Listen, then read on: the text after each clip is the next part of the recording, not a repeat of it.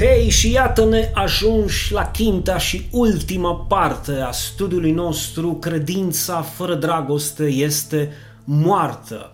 Nu că nu ar mai fi de vorbit uh, multe alte lucruri și aspecte importante despre acest subiect, dar sunt convins că am acoperit împreună aproape fiecare detaliu în parte în ceea ce privește importanța dragostei atunci când vorbim despre credința adevărată.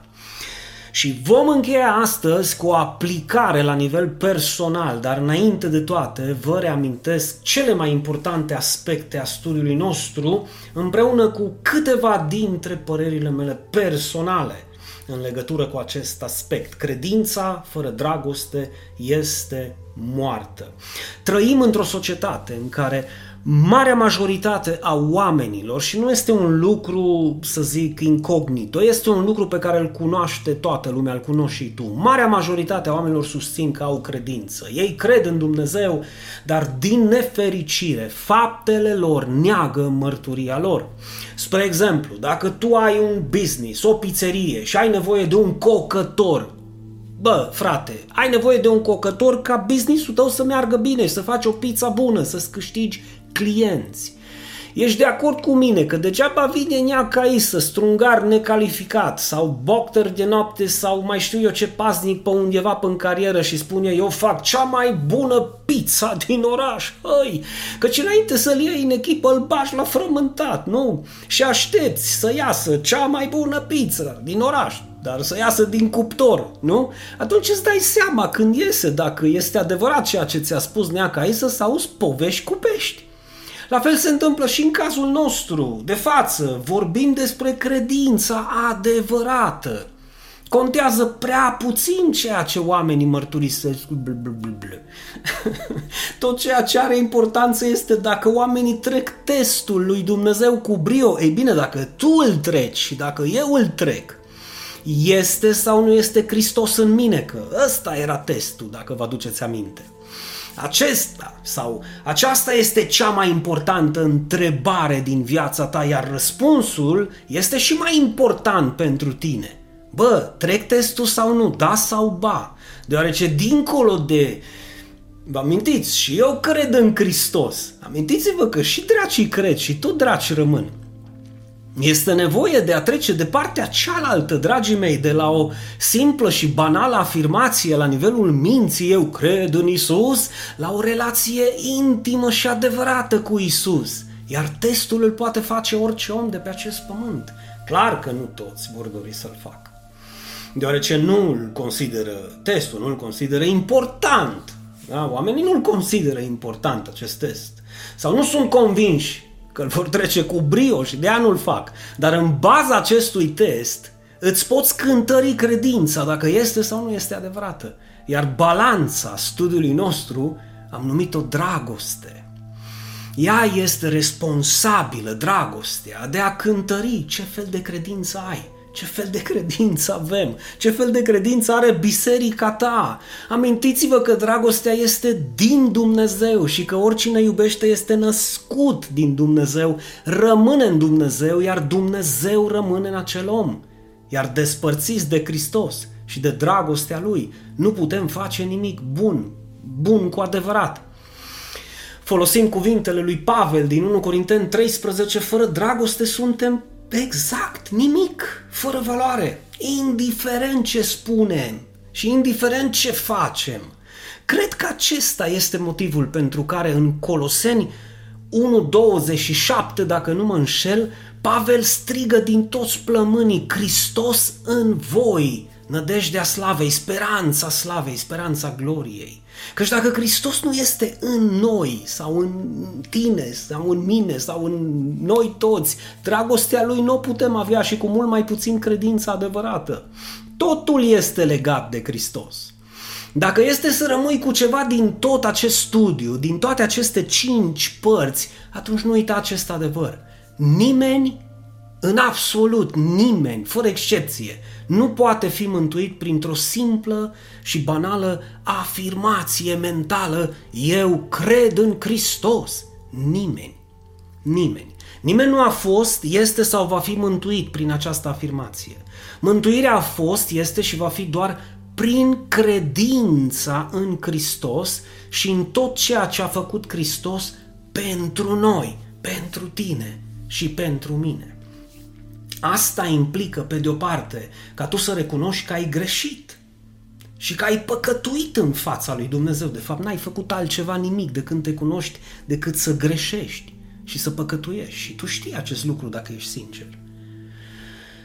Pe de altă parte, trebuie să fii conștient că nu există nicio metodă umană prin care tu să te poți salva de la condamnare și de la moarte.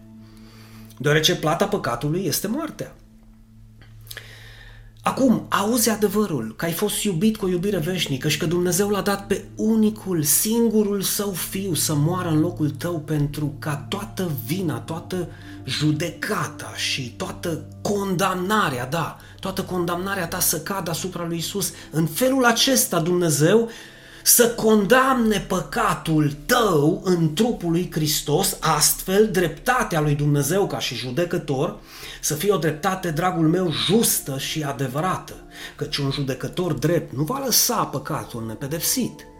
Și Exact asta a făcut Dumnezeu pe cruce. A condamnat și a pedepsit păcatul împreună cu toate păcatele, toate fără de legile tale, în trupul lui Hristos.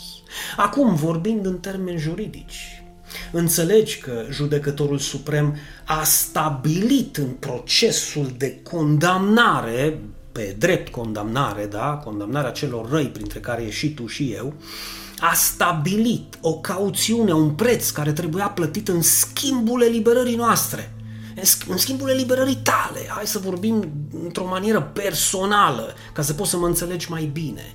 Și a fost plătit integral acest preț de către Isus. Dar, pe de altă parte, a fost și acceptat acest preț de către judecători prin jertfa lui Hristos, pentru că judecătorul a stabilit acest preț. Astfel, datoria ta a fost plătită în întregime. Astfel nu mai e nevoie ca tu să ajungi la judecată. Astfel nu mai e nevoie ca tu să fii condamnat, nici să mori din cauza păcatelor tale, pentru că tocmai aici este, este minunia. Altcineva a fost judecat, condamnat și omorât pentru păcatele tale. Acesta a fost și motivul pentru care Isus a venit pe acest pământ să ducă la îndeplinire acest plan minunat de mântuire și l-a împlinit când pe cruce a șoptit printre lacrimi și plin de durere s-a sfârșit. De aceea Iisus spune cel ce crede are viață veșnică și nu vine la judecată, ci a trecut din moarte la viață. Ioan 5 cu 24. Dragii mei, aceasta este o promisiune care ar trebui să fie temelia fiecărui creștin. Cine oare în lumea asta ar putea să rămână inert în fața acestui minunat plan de mântuire, elaborat și înfăptuit de însuși Dumnezeu în Hristos pentru noi? Cine poate să continue să trăiască indiferent știind acest adevăr că toată, toată, toată datoria lui a fost plătită integral de către altcineva. Cine oare ar putea să treacă nepăsător, mă fraților, prin viață, știind că altcineva a murit în locul lui tocmai pentru ca el să nu mai moară și să poată să trăiască veșnic o eternitate alături de Dumnezeu. Să-i plătească intrarea în împărăție, în alte cuvinte. Cine poate să continue să trăiască indiferent în fața acestei iubiri, în fața acestei dragoste veșnice și minunate. Poți tu? Deoarece eu nu pot. Eu nu pot și de aceea sunt aici. De aceea fac ceea ce fac. Pentru că nu am putut, nu pot și nu cred că voi putea vreodată să trăiesc indiferent față de această dragoste. Și acesta, dragul meu și draga mea, a fost motivul studiului meu de astăzi, să ne ajute să conștientizăm cât de mult am fost iubiți, iertați și doriți de către Dumnezeu. Păi măsura dragostei și măsura iertării și a dragostei lui Dumnezeu o găsim exact în prețul plătit de Hristos. Da, clar, pe tine nu te-a costat nimic, dar pe Hristos l-a costat totul.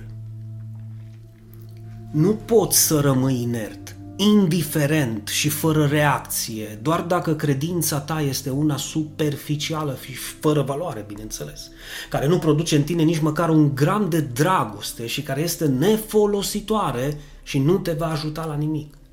Păi când îl crezi pe Dumnezeu pe cuvânt, crezi tot ceea ce a făcut Dumnezeu în Hristos și prin Hristos pentru tine.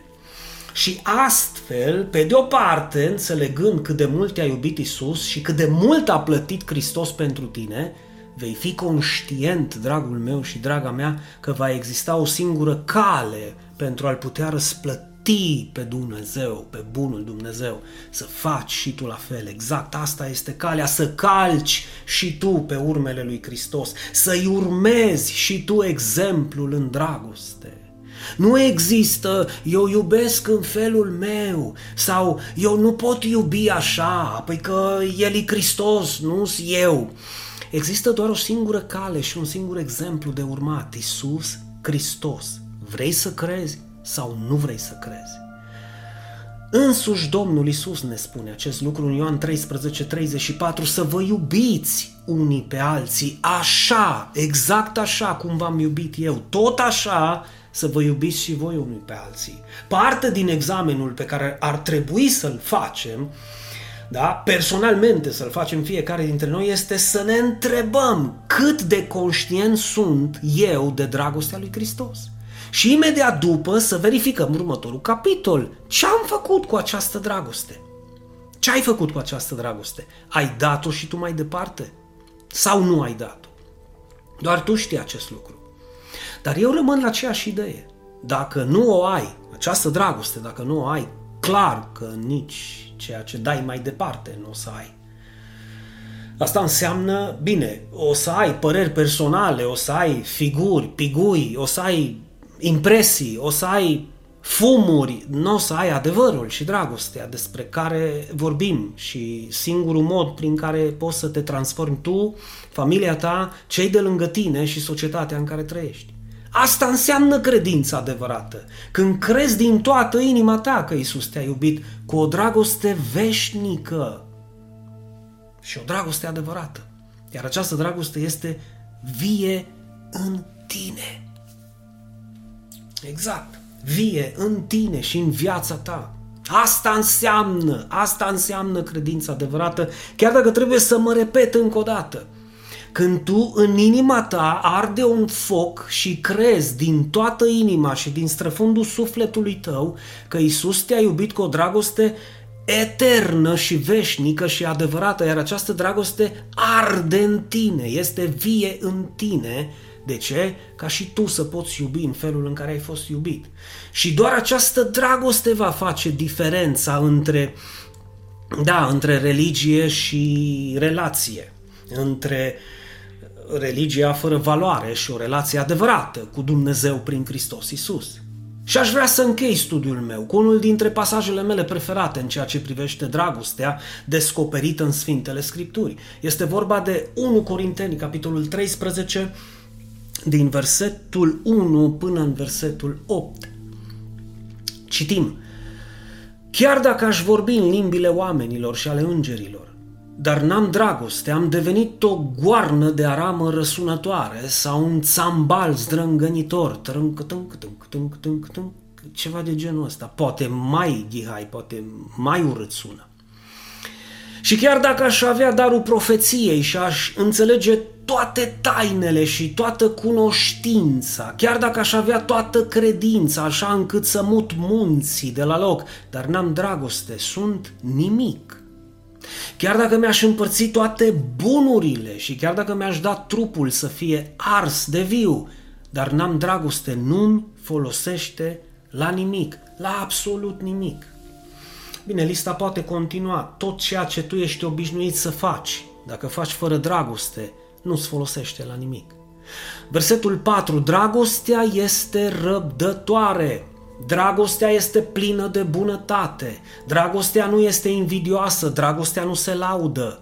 Dragostea nu se îngânfă, nu se umple de sine.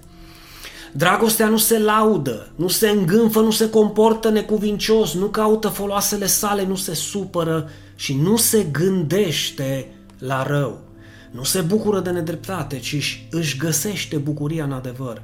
Atenție mare! Acoperă totul dragostea, crede totul dragostea, speră totul dragostea și suportă totul dragostea. Această dragoste nu pierde niciodată. Aceasta a fost dragostea lui Hristos pentru tine. Și de asemenea, dragostea lui Hristos din tine.